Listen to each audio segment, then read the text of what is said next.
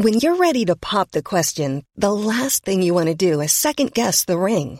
At Bluenile.com, you can design a one of a kind ring with the ease and convenience of shopping online. Choose your diamond and setting. When you find the one, you'll get it delivered right to your door. Go to Bluenile.com and use promo code LISTEN to get $50 off your purchase of $500 or more. That's code LISTEN at Bluenile.com for $50 off your purchase. Bluenile.com code LISTEN. Millions of people have lost weight with personalized plans from Noom, like Evan, who can't stand salads and still lost 50 pounds. Salads, generally, for most people, are the easy button, right?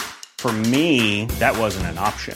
I never really was a salad guy. That's just not who I am. But Noom worked for me. Get your personalized plan today at Noom.com. Real Noom user compensated to provide their story. In four weeks, the typical Noom user can expect to lose one to two pounds per week. Individual results may vary. I consider myself to be very extreme in my views, but also quite pragmatic. And I think most neoliberals may have very far out views about certain things, but most of us tend to be quite pragmatic about prioritizing the ones that are really important, bargaining with people on the ones that are less important.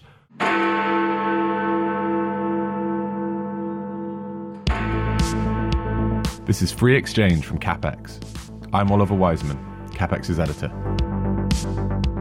If someone uses the word neoliberal in a political debate, chances are they're using it as a term of abuse. But in recent years, a small but growing group have tried to reclaim the word, transforming an insult left wingers hurl at free marketeers into something more meaningful. My guest this week is a member of that group. As well as being one of the most persuasive advocates of neoliberalism, Sam Bowman is a font of interesting and thought provoking opinions on a wide range of policy questions.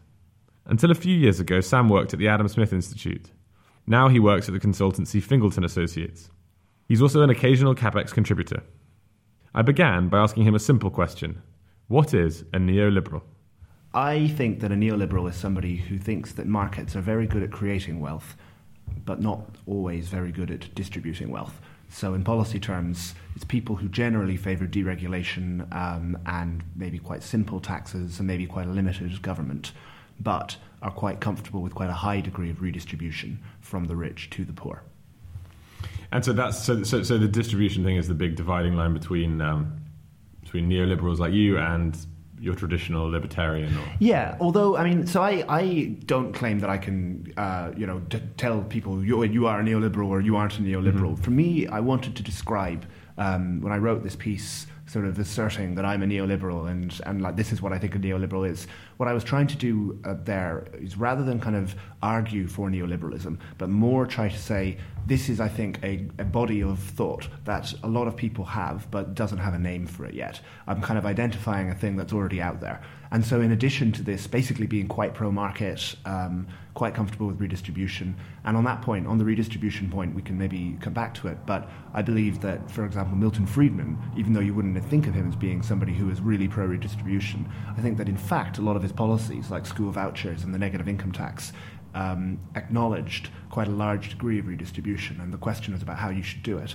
But in addition to things like that, there are things like kind of globalism, um, in the sense that people uh, who are neoliberals tend to weigh the value of foreigners very highly compared to uh, most other people. Most, most other people think, well, immigration, we, we, we decide what the good immigration policy is mm-hmm. based on what, how it affects us. Whereas I think most neoliberals think, well, that's important, but it's also really important as to how it affects the migrants and how it affects the countries they come from. And so that's why neoliberals perhaps are a little bit impatient with um, the immigration debate that we have in the West. But there are a few other things. I generally think neoliberals are quite utilitarian or consequentialist.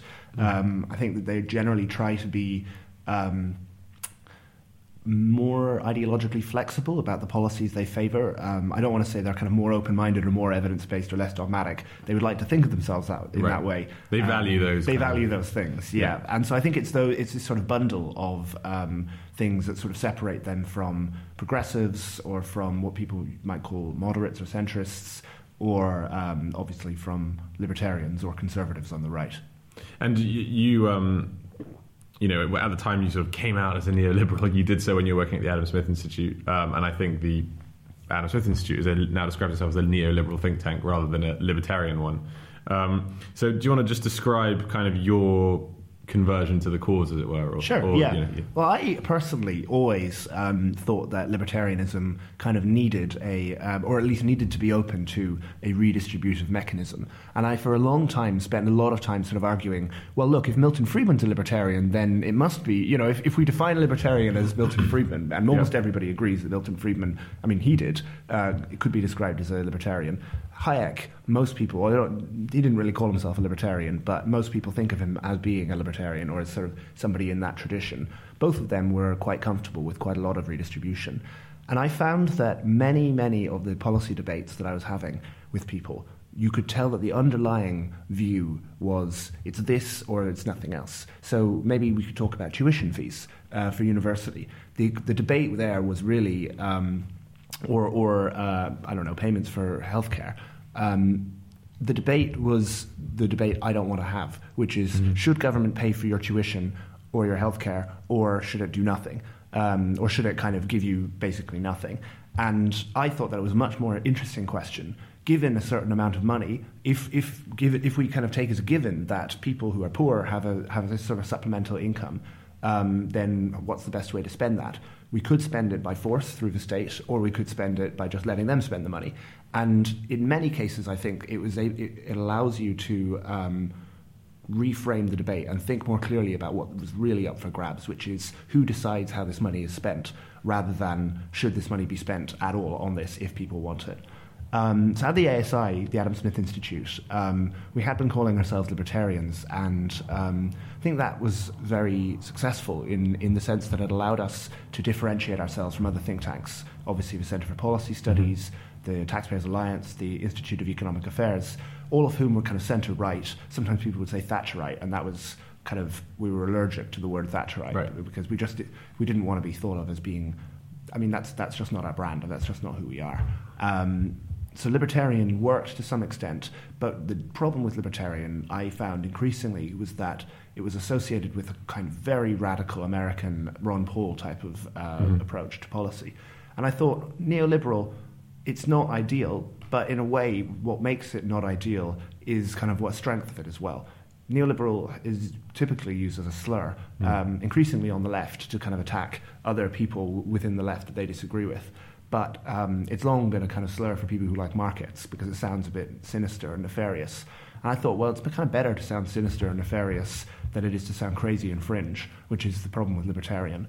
And um, so we, we made that shift. I think it went quite well. We got quite a lot of attention for it. Quite a lot of people seem to have agreed with me that there is this kind of body of people or this body of thought that didn't really have a word for it before. A lot of people disagreed with using neoliberal. They kind of thought maybe you should use a more benign word like liberal or something, or classical liberal. But um, I think it was the right decision.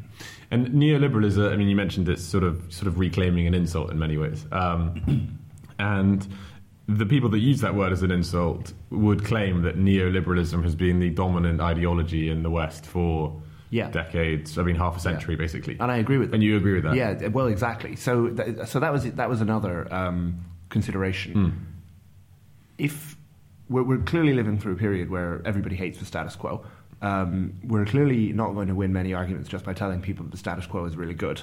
But having said that, um, there's something a little bit fake about saying, well, you know, this, this world system that we've got, where we've had these massive deregulations, we've had this massive opening up of markets, especially in Asia, um, and we've also had this massive growth and this massive reduction in poverty and this massive kind of equalizing of, of people's opportunities around the world.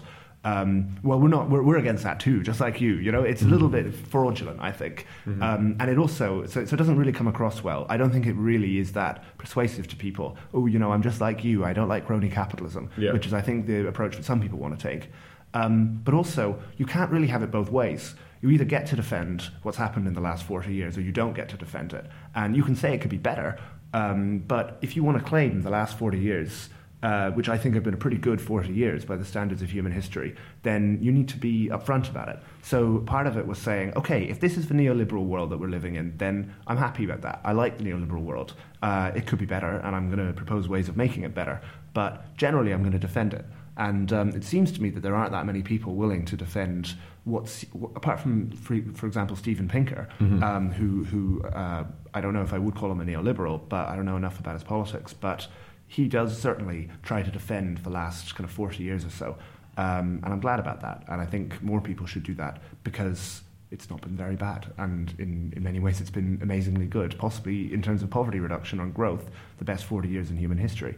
So let's defend it and let's embrace it. So let's um, but let's let's talk about some of the improvements that you. I mean, if you're if you're a uh, look, I don't, you don't have to speak for all the neoliberals, sure. right? But yeah. if you're Sam Bowman, neoliberal, yeah, yeah, yeah. I'm, just, I'm happy to speak for everybody. um, you know, what, what, are the ways in which you think that over that period of time, policies got things really badly wrong, and, and you know, ways in which I, I imagine you're, you know, the market is not used in the way. You know, in the UK, in the UK, um, and in most of the English-speaking world, the number one policy failure is and has been land use regulation, um, just beyond everything else. Um, because land use regulation in the UK, it's the Town and Country Planning Act plus the kind of rules that we have inside cities about what you can build and where and how high you can build and things like that. They people think of this just in terms of house prices, um, and that's natural because it, the primary effect is, or the most direct effect is that you don't build enough houses, so houses are really expensive, and housing costs are really high as well. Um, uh, you know, rents rents uh, are very high. The second order effect, though, I think is much more important, which is that it restricts people's ability to move where they want to and move uh, where they would be most productive. Um, so, what that means is that because it's really, really difficult to move to Cambridge, for example, it's incredibly expensive to move to Cambridge. We're missing out on a huge amount of extra productivity that could come if it was really easy to get there. We know that cities are more productive, and we know that they get more productive the bigger they are because you can basically match people to each other more mm-hmm. easily and that kind of agglomeration effect that you get uh, is being held back almost everywhere in the prosperous areas of the UK. There are no prosperous, really prosperous cities that are not really, really expensive to live in in the UK. Now, that's a cost in terms of productivity. It's also, in a kind of a more loose sense, a cost in terms of innovation. Because the places that are most innovative, um, the kind of clusters that we might have around universities like Oxford and Cambridge, and also in London, um, are the places that's most difficult for people to move to. So there's a huge second order effect in terms of productivity. I mean, in the US, the um, estimate is absolutely gargantuan in terms of how much lost productivity there's been. Um, you know, per, I mean, we're talking about maybe 14% extra productivity growth just by liberalizing planning laws in cities like San Jose and um, San Francisco and so on. And in the UK, it wouldn't surprise me if it was even bigger than that. So land use is the biggest one. Um, I think the way we do taxation is pretty bad. Uh, I don't mind very much the level of taxation, but uh, we have an incredibly messy system that um, I don't think anybody would design from the bottom up. In particular, the way we tax capital investment, um, basically the way we tax mm-hmm. corporation mm-hmm. tax, means that you can deduct envelopes and uh, salaries, but you can't deduct uh, to the to 100% at least capital expenditure. So businesses don't invest in capital nearly as much as they should, mm-hmm. and and I think uh, that's kind of the lowest hanging fruit in terms of tax policy. Um, I also, I mean, the, the, final one that I think is just absolutely enormous is immigration controls. And um, in the developed world, there's a huge amount of pent up uh, demand for people to move from poorer countries to richer countries. And that doesn't mean totally open borders. It doesn't mean we, don't, we don't get to say who comes in. But because we have this, um, and, and this is in some ways related to the land use problem mm. because it's there are, there are zero sum effects or negative sum effects even from immigration. Um, but because we restrict this so much, we're missing out on, again, a huge amount of productivity just by allowing people to kind of unlock talents that they, that they really can't in somewhere like Bangladesh, but might be able to in somewhere like London. Um, so let's, let's go through some of those, uh, starting with housing, which I'm glad you mentioned because um, in the CapX office we have a running joke that you, pretty much any policy article we start, we can end it with. Uh, uh, a, paragraph about the town and country planning. Yeah, I mean, it's, it's amazing how many how many things it affects. You yeah. know, think about almost every policy area. Yeah. I mean, whether it's like competition or education or healthcare, mm. almost everything is exacerbated mm-hmm. by the fact that we don't. And and and you, I mean, you're focusing on housing for obvious reasons, but the fact just that land use the fact general, that yeah, right? you can't. I mean, and and one of the persistent questions I think in political economy that's very interesting is um, why is the UK so unproductive relative to somewhere like Germany or France, given that we have, for, in most areas, we have a much more liberal labour market, for example. Um, we have very, very, uh, m- I mean, much better competition regimes than, than um, France anyway. And yet, we're really unproductive compared to them. We're only about as productive as France is, um, and by some measures, we're less productive. I think the reason, it's pretty clear, the reason is the Town and Country Planning Act and the, the fact that okay, labour is reasonably uh, liberalised, capital is re- reasonably liber- liberalised, excuse me, but land is basically running this Soviet planning system. And it's crazy. So, yeah, you're right. Almost every subject could become a lot easier and a lot more easy to make kind of win win if we could reform the planning system. But it's almost impossible to do. Yeah, I, I, think it's also a useful subject to um, tease out some of the sort of what is neoliberalism versus some other ideologies. Yeah. Because if you were to talk to a conservative about this, about about this, let's say pro-market um, conservative, I guess one of, I guess just. I mean, I'll test it on you, but Yeah. a couple of the points of difference would be that you would be much less interested in um, home ownership levels. You'd be much more interested in just the, the cost of housing as a Yeah. as a ex- living expense. Yeah. and you would be less interested in um, the related stuff to do with sort of family, community, and, and Well, so. I'm, I'm, I'm very interested in um, the impact on the birth rate. Um, I think that the, uh, the Adam Smith Institute did a paper um, about a year ago that argued that people are delaying having children and they're having fewer children because housing costs are so high that basically just the cost of Yeah. getting a room or the cost of getting a big, a big enough house means that people, people leave it till much later in life and kind of relatedly they then have fewer kids. So if people want to have kids, uh, I want them to be able to have kids. yeah, I don't. I don't. Um, I think family formation is quite a personal thing, and I'm kind of a libertarian or, uh, in that way that I, I don't want to project certain forms of family onto people, and probably conservatives disagree. But I do agree that um, the impact on fertility is a really big problem. and on the on the, oh, and you're not interested in ownership rates. No, uh, no, not at all. A house should be like a fridge, basically. And Yeah, a house should be like a fridge. People, I mean, look, if people want to own a house, then great, good for them. they should be. You know, we should respect people's preferences, but we shouldn't be trying to impose our own preferences on them. I think in the UK, people do really like owning houses, um, but it's hard to separate that out from the fact that we have this system that basically makes houses a protected investment class. You know, it's as if we were saying, you know, you may not mine any more gold, or you may not produce any more fine art. Um, you know, in, in that respect, I can see why people um, may, may think that houses are a really, really smart investment. And they're probably wrong about that, but I can see why they might think it is. Um, but housing, housing, home ownership for its own sake seems to me to be bizarre. I mean, why would you want everybody to put all of their investments into a certain asset class, for example?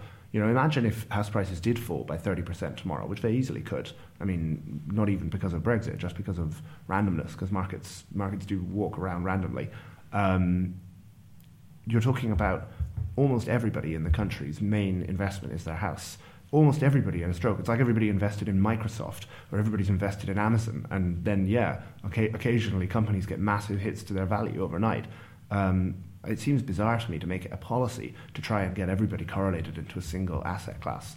Um, there's also some evidence, Danny Blanchflower has done some empirical evidence that suggests that high home ownership is associated with lower uh, employment or higher unemployment because people find it more difficult to move around to get work. Um, I respect the preference if people want to own houses, but I don't think that we should be trying to shift them towards that. That just seems like a recipe for disaster. It's that time of the year. Your vacation is coming up. You can already hear the beach waves, feel the warm breeze, relax, and think about work. You really, really want it all to work out while you're away. Monday.com gives you and the team that peace of mind. When all work is on one platform and everyone's in sync, things just flow wherever you are. Tap the banner to go to Monday.com. Hiring for your small business? If you're not looking for professionals on LinkedIn, you're looking in the wrong place. That's like looking for your car keys in a fish tank. LinkedIn helps you hire professionals you can't find anywhere else, even those who aren't actively searching for a new job but might be open to the perfect role. In a given month, over 70% of LinkedIn users don't even visit other leading job sites. So start looking in the right place. With LinkedIn, you can hire professionals like a professional. Post your free job on linkedin.com slash people today. There's never been a faster or easier way to start your weight loss journey than with PlushCare. PlushCare accepts most insurance plans and gives you online access to board-certified physicians who can prescribe FDA-approved weight loss medications like Wegovy and Zepbound for those who qualify. Take charge of your health and speak with a board-certified physician about a weight loss plan that's right for you. Get started today at plushcare.com slash weight loss. That's plushcare.com slash weight loss. plushcare.com slash weight loss.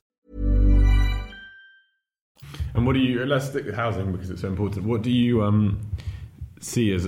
I mean, if you're forget splitting hairs about ownership, and Mm. if you broadly think that the, the planning system needs to be liberated, um, what do you see as the big political obstacles in Britain, and and, and, and, and the ways in which you should be uh, trying to overcome those? I mean, do you? The like clearly by far the biggest problem is that most people, in particular people who are more engaged in the political process, um, own their own house and have a financial stake in the house not falling in value. So no matter so everything else we can talk about that. People do really like the idea of the green belt. There's you know it's not all selfishness. It's it's it's a, there is a sense of kind of Yeah. altruism. We, we need to protect the green lungs and the environment and so on. Never mind the fact that the green belt is not very environmentally beneficial. Right. In fact, it's often very bad for the environment because it's monocultures um, and it's not very, very biodiverse. But um, the main thing is just, and, and this is kind of the, the, the, I guess, the Gordian knot that you need to cut. Um, so I quite like the work of um, the kind of Lo- London YIMBY, Yep. which, um, which I know you guys are- contributor? Yeah, yeah, and um, I think that those guys are really um, thinking about how do you sort of square this problem because it's a classic public choice issue. You Mm. know, you, you, it's a classic problem whereby they will not be the beneficiaries of the thing that everybody else will benefit from. So there's a, a much more concentrated interest group, even though they're quite large. They have a much more concentrated stake in not changing this. So some of their proposals are, for example, kind of street votes. So allow um, basically radically decentralize the um, area where you uh, made the decision so that the incentives are more closely aligned. You know, so my street votes, and then everybody on our street gets really rich because we can You can add a story to your can- building Yeah, we can- can, we, exactly yeah. votes votes to liberalise planning on our street, and then so suddenly the incentives are much better aligned. Um, or kind of things to do with you know greenbelt land swaps, where you know you you take a piece of greenbelt land that we want to build on, we take a bit of land that isn't greenbelt, and we just sort of say, well, they now this is protected, Right. so we're not netting any less any loss of the green belt. I'm a little bit more brutal. Um, I think I think Yim, the London YIMBY are a lot more um, politically realistic, but if I could, I would just press a button and just eliminate all these. I mean, they, they would be cringing if they hear, hear me say this because, uh, you know, of course, a, uh, a good solution to this is one where everybody benefits, Yeah. and people like me will only do harm to the cause of liberalisation. But then again, um, it's important to be clear. This is this is just this is no different to laws protecting certain um, trade union workers from competition. It's no different to com- countries protecting their domestic industry from foreign rivals. We're enriching a certain class of people in this country, quite a well-off class as well, at the expense of everybody else, and probably at their own expense as well, given the innovation and productivity costs. So um, there are lots of nice, neat solutions to the problem, but um, all of them are second best to just eliminating the problem altogether. It's interesting when you look at the. I think I've repeated this in a couple of articles on CapX, but the um, government has, you know, identified housing as a major problem. Uh, if you look at the terms of the review Oliver Letwin was commissioned to do on Yeah. um, on planning, um, the definition, which is a sort of this is a good nugget. The definition, the government actually had to write down on paper what it thinks the housing crisis is Yeah. and what it wants to achieve, Yeah. which it doesn't usually do. And um, uh, the definition is basically that it wants house prices to keep rising, but but wages to be rising faster. So the government doesn't even define Incredible. Um, doesn't define house, you know, doesn't define fixing the housing crisis as like a lower cost of housing. Yeah. Um, yeah. It just shows they're all terrified. They're all petrified of of basically NIMBYs. Um, they're all pet. Like you, you talk to any member of parliament, cabinet ministers, they will not touch this. You know, it's it's as toxic, if not more toxic, than NHS stuff. Then, then you know we're going to do great another NHS reform. Um, at least that seemingly they have they had have had, had tried to do that uh, without much success. But nobody wants to touch this because um, even though people in general do vote in an altruistic or sociotropic way, um, that effect gets weaker and weaker the more knowledge the voters you're talking about have. Basically, the more engaged they are with politics, and homeowners are particularly engaged. Um, and when it comes to kind of local planning meetings and things like that, it's just filled with people who've got a lot of time in their hands, which are very, fairly wealthy retirees uh, who own their homes and don't want to see the value of those homes go down. It's really, really difficult, um, difficult one to see being fixed electorally. Um, I have a little bit more hope for densification within cities. Um, I think that there are the benefits are a lot more um, closely tied to the well-being of locals. There's this idea that um, densification is sort of bad for locals, um, and that's really often not true because if you densify um, in the right way, then not only is it you know you get these nice buildings and so on if you build them if, if they're not really ugly. We um, also get more get stuff more to do. You get more food, people. you get restaurants, more cafes, business. whatever. Exactly. Yeah. Exactly.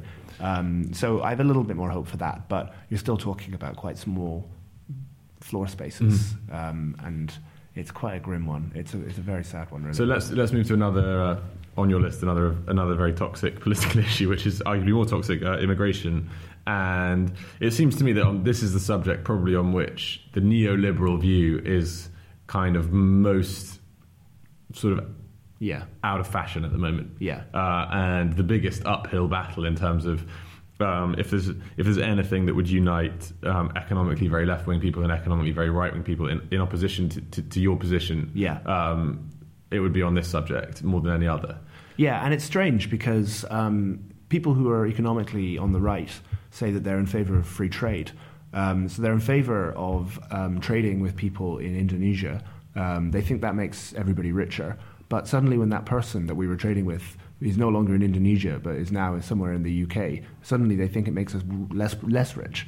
And there's no logic to it at all. There's a there's a you can make a fringe argument if you um, if you agree with the idea that certain sections of society are made worse off by trade. Um, some people also think that certain sections of society are made worse off by immigration, Right. which I don't think is. A, I, I think it's at the most a very very small detriment. Um, you know, in the order of maybe ten or twenty pounds a year, um, which even at that level of income is a pretty small amount of money. Um, but even then, uh, the, nobody really thinks, who, who I think is serious about this, that immigration makes us worse off overall economically. So then you get into kind of cultural arguments. Right. But Which I think is where the battle is, really. I don't but weirdly, I mean, it, this is.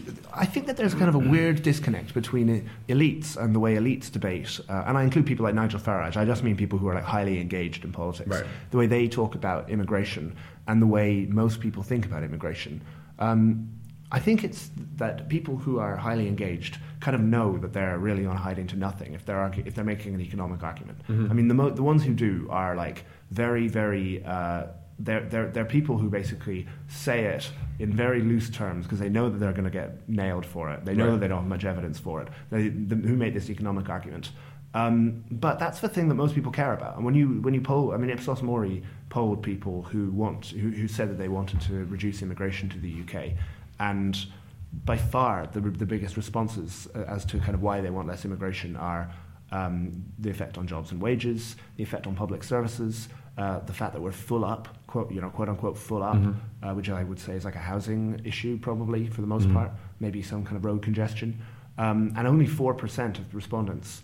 Uh, when they, they could name two, they could name two things. Only four percent of respondents said, "Well, they're not integrating properly," and so on. It's a very, very, I think, um, among kind of the masses, uh, a secondary thing to this concern about income and public services and so on. That's not to say that it's not a reasonable objection, but it's. I don't think it's the dominant one. But so, do you, in that sense, do you think that um, your camp, you know, your view is not as politically hopeless as, as many assume, Oh, I think and it's just not being made? Or hopeless you think because I think it's hopeless to convince people that um, immigration doesn't. I mean, it's not hopeless. It's not hopeless. I think But it's, it's an very uphill hard. battle. It's very hard to convince people that immigration doesn't harm doesn't harm um, your in, your income or your job. Um, it's very difficult. to Why, why, why should that be the case then? Because they can see immigrants competing with them. Uh, they can't quite as well see immigrants consuming services that, that cause them to um, have a new job. You can see somebody from Lithuania going for that job at, at whatever, at some shop that you want to work in, Right. and them getting it, and then you don't get it. And then a, three, a few weeks later, when you do get another job, you can't see that that person from Lithuania has spent a couple of pounds along with you know a thousand other people to create that job. Um, it's it, you know you can't people don't see the um, people who are put out of work by machinery. You know, imagine if immigrants didn't consume services; they'd be like a kind of machine. They, re- they would basically be a kind of uh, efficiency generating machine. People very often are very concerned about automation and the kind of costs of automation because it does. You can see it destroys jobs. Of course, it destroys jobs. They don't see very well that we we are very good at also thinking of other jobs for them to do, and often because we've got more money now, we can spend more money on you. Um, that's a much harder thing to, to. It's the seen versus unseen thing. Well, that's. I mean, I was going to say that's a problem for. that's just a problem for anyone making the case for the market in Yeah. general, isn't it? I mean, Yeah. that's just what we're all kind of and, neoliberal and then, otherwise. yeah, and and immigration does come with. Um, there does seem to be a uh, and I mean, I can you can speculate as to why this would be, but there is generally a kind of suspicion or um, I guess anxiety about rapid change. Um, people, I guess, have internalized the idea that you can't stop technology. That Mm-hmm. like it's just never a good idea to stop technology. Um, maybe in the future we'll we'll realize that it's never a good idea to stop kind of movement of labor. But um, But what about some of the what about some of the sort of mitigating policies? So I mean, you have if you have a free market in labour and a flexible labour force, um, but you don't have a free market in very very important public goods like education and healthcare and so on. I mean, what about the what about the claim that you know if you're centrally planning half of that, Yeah. you, you know you do need to do something about how many school places you're going to need in Birmingham next year versus in Bolton in three years' time. You know, is that something that there's sort of room for in your approach to? Sure. Yeah, sure. I don't think there's any need to be absolutist about any of this. Mm-hmm. And I think that kind of cause prioritization is very important. If you're I consider myself to be very extreme in my views, but also quite pragmatic. And I think most neoliberals may have very far out views about certain things, but most of us tend to be quite pragmatic about prioritizing the ones that are really important, bargaining with people on the ones that are less important.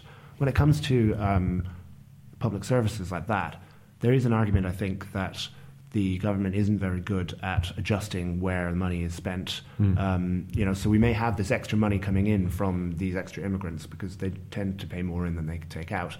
But if we're not spending it in the areas that they've gone, then that's a that's a pity that's a problem. Uh, there used to be, I think, a migration impact fund that the Conservative coalition government abolished. Um, so that doesn't that doesn't help.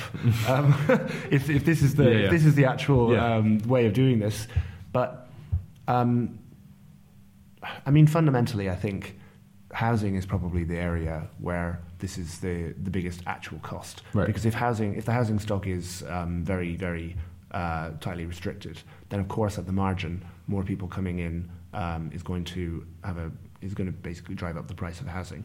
Um, as it happens, most of that rise in housing stock has been because of incomes planning rising. commission Yeah, well, well, well, just incomes rising. Oh, yeah, yeah, You know, yeah, the, the sure. reason it's you know we're spending more in real terms because we're earning more in real Right. terms, and it shouldn't be like that. We're not spending more on like ham sandwiches. Um, you know. The, the other things that we spend more on are where they're very labour intensive, and houses aren't particularly labour intensive compared Mm-hmm. to you know a car or um, a ham sandwich, for example.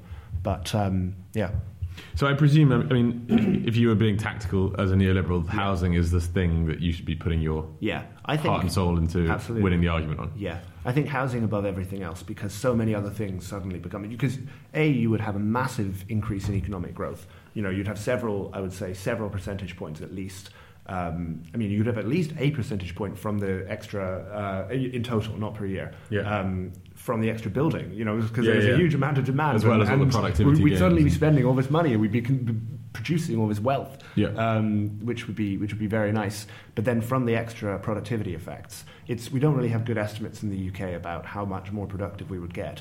But you can you can bet that with more people being able to move to Cambridge, for example, I mean to put to put the pent Mm-hmm. It also demand, makes it also makes um, it's also where people move from. I mean, it makes things cheaper there too, right? Yeah. So you can yeah you can allocate resources. It's, it's at both ends of the uh, Absolutely, scale. yeah. So I think, and so the so the extra money and the extra wealth that would be created, just it's always easier for governments to do other things when you've got that extra money. Mm-hmm. Um, but also, so many of these issues where because of this silly rule that we've got, they actually are zero sum, or they're they're much closer to being zero sum than they should be. It should become uh, a little bit more easy to resolve. So yeah, I would say housing above everything else. And uh, let's talk sort of practical politics in a different way. Um, we are recording this shortly after the creation of the independent group, a Oh, new yeah. a new block of MPs. Yeah. Uh, that- they're not yet a party, but presumably will be a sort of centrist party.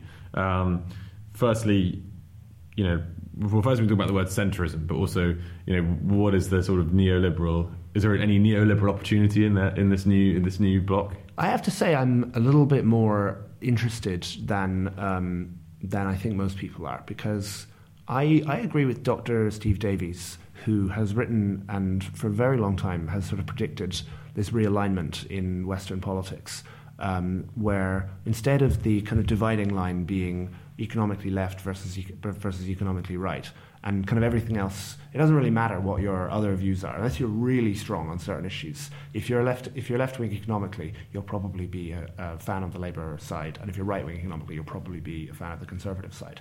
But it looks in lots and lots of countries like Poland and France and Italy, Hungary, um, America. I'm afraid to say it looks as if the dividing line, and uh, many people have observed this, is c- coming to more be kind of cosmopolitanism mm-hmm. versus sort of national identity.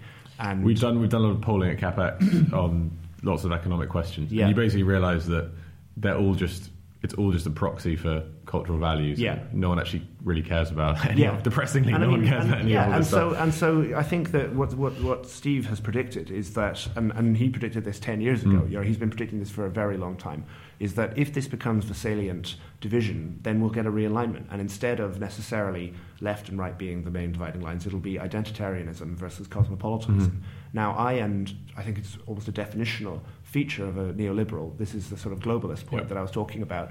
Um, I'm a cosmopolitan, and I don't like people who, who think that we should give more more well, you know more weighting to the welfare of people who are ident- who are kind of part of the same race or nationality right. or whatever as we as we are.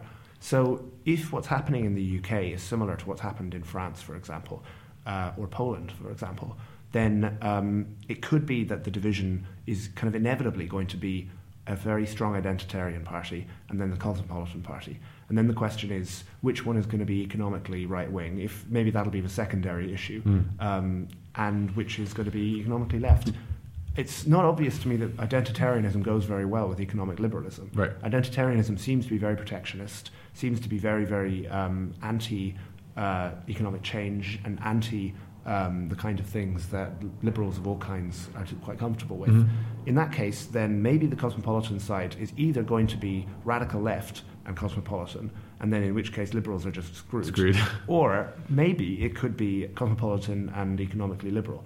Um, and in France and Poland, that seems to be what's happened. Uh, with varying degrees of success, not so much at the moment, yeah. but but more so than in somewhere like Hungary, for example. Um, in that case, I'm not that optimistic about the independent group, the independence group in particular, because they're not very uh, appealing to me as politicians. Mm-hmm. I, I, like Anna Soubry, I have to say. I think she's a very uh, interesting and kind of uh, I, I, admire her uh, intellect really, um, but it's intriguing, and it, yeah. I think people are kind of misjudging what's going on. It isn't primarily, I think, an anti-Corbyn thing. I think it's an anti-identitarianism thing. Um, and and we'll see. There might be some. There might be something to it. But on, on that point, I think one of the interesting questions for neoliberals, or uh, well, for lots of people, but you know, lots of people that are in your camp are the same. Are sort of people who would say that they are pro-market, but they're socially liberal. Yeah. And it seems to be one of the difficult questions in politics at the moment, and one of the things that is sort of basically you can still get away with saying socially liberal, whereas actually that doesn't necessarily mean that much yeah. anymore. Almost uh, everybody's uh, socially liberal. Right, as in, I mean, socially liberal like 25 years ago yeah. meant something because it meant you were probably in favour of certain laws changing to do with gay marriage yeah. or, or, or whatever. Yeah. But if you're in the cosmopolitan or socially liberal camp, I mean, there are some people would say sticking up for cosmopolitanism in certain ways involves illiberal things to do with free speech or you know it's not clear that some of the trans stuff is like a, is the same as yeah, gay marriage and yeah. you know there are these difficult questions where, where how do you how do you apply the kind of neoliberal kind of framework to the to these social questions yeah, rather than just saying I'm socially liberal which is what I, I mean a lot of people yeah. I would do the same but you know I, I I think that social conservatism is basically dead I think that only very very strange people are mm-hmm. passionate social conservatives these days I don't mm-hmm. have any problem with so I don't I don't mean to say that they're strange as people but they're kind of fringe they're they're fringe uh, people on what, in whatever mm-hmm. party they're in um, in whatever grouping they're in I think social liberalism and social conservatism are no longer relevant. In yeah, the same way that identi- identity and cosmopolitanism weren't that relevant maybe 30 years ago, or were much less relevant 30 years ago. Unfortunately, I think you're right. it's not clear to me that um, on the issues you've mentioned, like trans- being able to, um, I guess, criticize uh, certain elements of the kind of trans movement without being told off by a police officer. Yeah. It's not clear to me at all that cosmopolitanism fits very well with social liberalism in that way. Or maybe um, when it comes to kind of personal uh, consumption, like smoking or drinking or the nanny state in general, it's not clear to me at all that cosmopolitans, even cosmopolitans who are quite social, uh, economically liberal, are particularly liberal in that sense, which is a real shame. I'm very sad about that. But I, excuse me, but actually, um, maybe there is a kind of call to action for neoliberals. Um, I, I'm increasingly beginning to think that left liberals and right liberals are going to have to team up because um, there's a much bigger enemy, there's a much bigger threat, which is this identity, uh, kind of Trump, uh, Orban style identity, um, national identity kind of movement, in which case we're going to have to make compromises.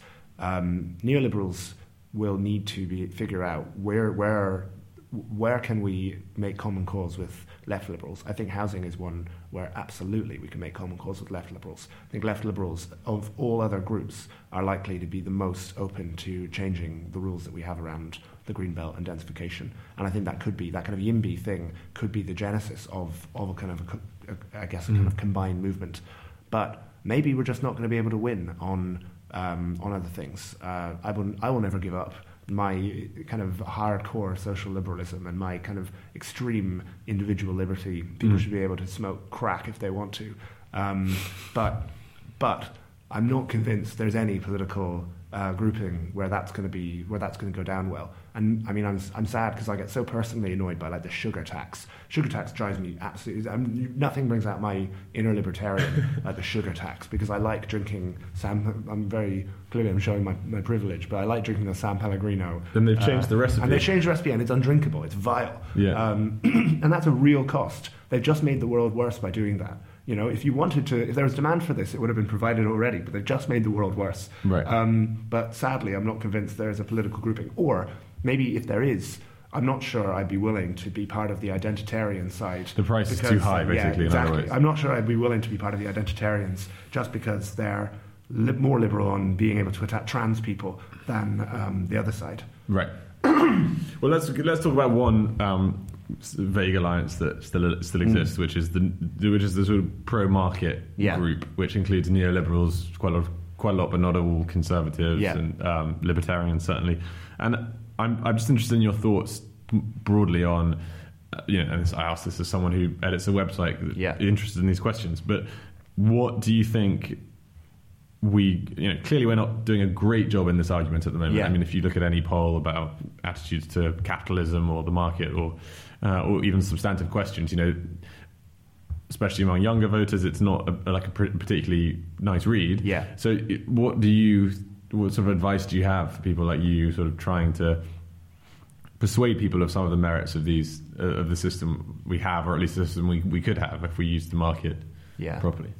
I know that's a very big question, but I- I guess I'd first say um, I think it's interesting to see how libertarians, conservatives, and neoliberals are fracturing um, in terms of the issues that they care about, the ones that they think are important, for one, the, uh, their stances on particular issues, and on their approach to kind of tactics. And so libertarians seem to think that it's really good to attack big business. They think that um, it's like very popular. They, they clearly can see that it's popular to attack big business. And a lot of libertarians seem to think that like a good way of winning people over to libertarianism is by saying, yes, I too dislike big business. Yeah. It's all crony capitalism and so on. Neoliberals, I think, generally do not think that. Right. And I think conservatives are a little bit more hairy about that as well.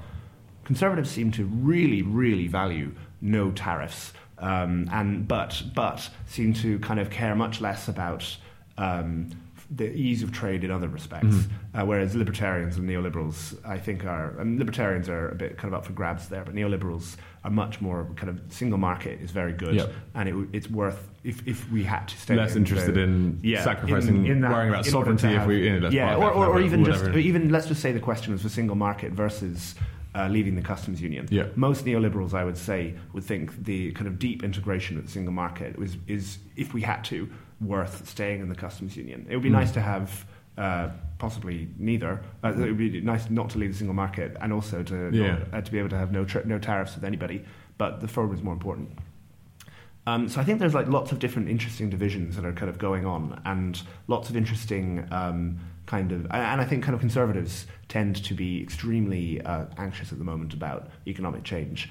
Um, and extremely suspicious of tech firms in particular, mm. Um, which you don't really get with libertarians or neoliberals. Mm-hmm. Um, and I actually wonder if that might end up, if, if conservative anxiety about big tech might end up being the thing that ultimately drives conservatives away from the free market movement or vice versa altogether because I think that that's going to become bigger and bigger and bigger of an issue and if the solution as most conservatives seem to think or many is like break up big tech then most free marketeers are not going to be on board with that mm. and, and are not going to want to stick around for that I think given how important technology is and the technology sector is um, with that, that with that all said it's it's not obvious to me that there is a sort of common um, free market movement, or, or mm. that there will be a common free market movement in 10 years' time.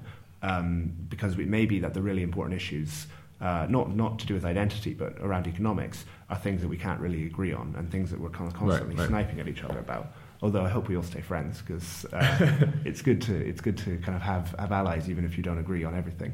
Um, I'm not completely convinced that we're that it's hopeless to convince people. Uh, you know, we, we have just lived through 10 years of not quite stagnation, but something like it, mm. um, especially in the UK. Mm. Um, it's not obvious to somebody who, who doesn't have deep opinions and deep priors that are pro, pro market that markets or the system that we've got are, are that good.